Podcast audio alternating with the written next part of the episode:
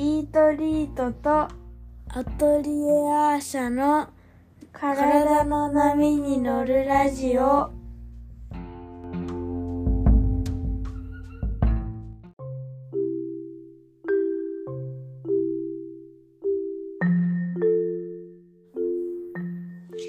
はい、こんにちは。えっ、と、イートリートの静香です。こんにちは、アトリエアーシャの池田咲です。今日から二人で体の波に乗るラジオをお届けしていきます。うん今日は初回ということで、まず自己紹介からしようかなと思うんですけど。うん。じゃあ私から。うん。えっ、と、改めまして、イートリートを主催してます、小林静香と申します。私は、あの、アイルベーダの料理家として仕事をしていまして、世田谷線っていう、あの、とってもローカルな電車に、三茶から乗っていただくと、世田谷駅、あと松陰神社前駅っていうのがあって、そこから歩いて5分くらいのところで、えー小さな三角型の三角形の 店舗を構えて去年の12月から毎日営んでいます。そこで料理教室とかもやっていて、いろんな方にアルベーダは食を通じてあのお伝えしていることがあるっていう感じです。うんさきさん。ね、イートリートさんと、はい。えー、アトリエアーシャはアーユルベーダの、えーボディトリートメントとカウンセリングが受けられる、えー、東京は要町というところにある、まあ、アトリエサロンになります。そちらでお客様をお迎えしております。うん。さきさんは、マハットチューニングっていう年に7回、うん。えっ、と、料理と季節の過ごし方を通じてアルベーダを教えるワークショップもされてますよね。ね、そう、通年のお料理教室なんですけれども、実は、マハトチューニング、まあ今9年目なんですが、うんマハトチューニングの最初の頃にね、出会ったんですうん。よね。うんそうですね。静香さんとは。それから長い時間を経て、体の波に乗るラジオをやろうってことになったんですけど、うん。体の波に乗るっていうのは、私が今年の春に出した本から撮ろうっていうのをね、ちょっとさきさんに、じゃあそうしましょうって言っていただいたんですけど、何を伝えてきます？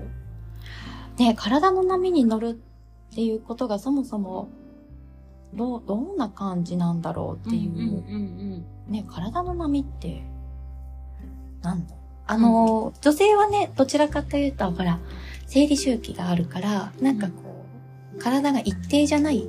うん。体はいつも波に乗って、まあ揺らいでいる。うん。うんうんこう高い時もあればうん低い時もあるっていう、うんうんなんとなく、まあ印象というか感覚があるかなと思うんですけども。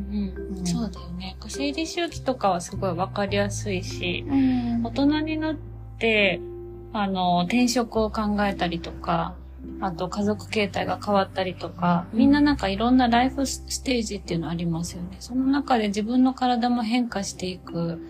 その良い時も悪い時もあるんですけど、できればこう、いい波が来た時に、わって乗れたりすると、うん。後からこう引いて人生を見たときに、なんかこう自分らしい楽しい人生が送れたなって感じになるといいなって思ってて、うん。まあアイルベーダってもう少しこう身近なところで言うとセルフケアとか美容とかそういう側面があると思うんですが、本当はなんか個人の人生の話をしようみたいうんなのがアイルベーダだなって私は思っていて、うん。その話をするための、そ、その訴状にアイルベーダがあるっていうかね。うん。なんか言えないんだけど。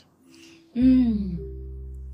でも、アイルベーダのね、トリートメントうんにいらしてくださるお客様とは、うん。やっぱりまさにそういうことだなと思いますしう、ん。ね、体の波に乗るって、なんか、つまりは、さっき静香さんがおっしゃってた言葉で言うと、ちょっと人生の波に乗るといううんか、うんね、そういうことなんですかね。そうですね。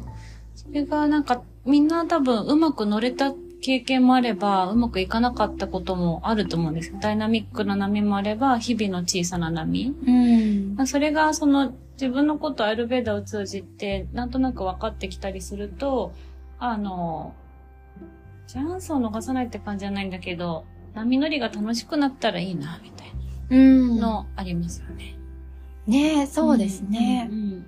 あの、私は、サーフィンうんうん。とかをね、うんした経験、あ、そういう環境にはなかったんですけれども、うんうん初めてそのサーフィンをする人の話を聞いたり、うんうんうんうん波に乗るっていうことを、うんあの、よくしている方の映画を見たりしたときに、うんあ、これってなんか人生そのもののことなんだなって、うんうん